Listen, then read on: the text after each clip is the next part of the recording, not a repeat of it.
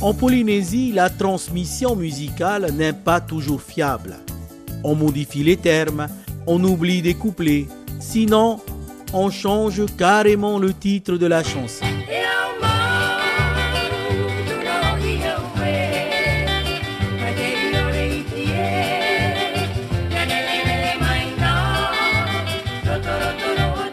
Notre flux d'hier a subi le même traitement.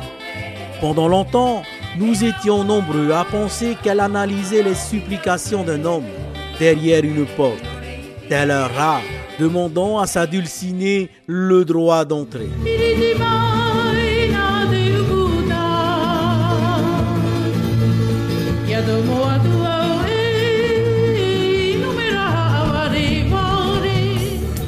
Il faut reconnaître que les accentuations Iritimai et Maite Iore sont des lapsus révélateurs. Enfin, cette parodie musicale qui n'en est pas une est une histoire vraie arrivée à Eddie Lund. Le producteur de Loma et Mila passait sa vie entre la Polynésie et les U S A. Et pour échapper aux questions que l'on pourrait lui poser sur son business, Eddie Lund avait pris l'habitude de dissimuler de l'argent dans ses chaussettes. Coincé par la douane de Tetifaaa, il fut incarcéré à la maison d'arrêt de Tiperui.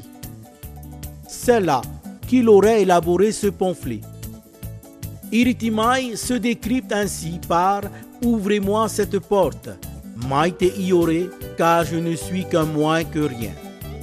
Deux titres pour une demande de grâce. Loma et Mila la chantaient au Quinn's sous la désignation de Maite Iore.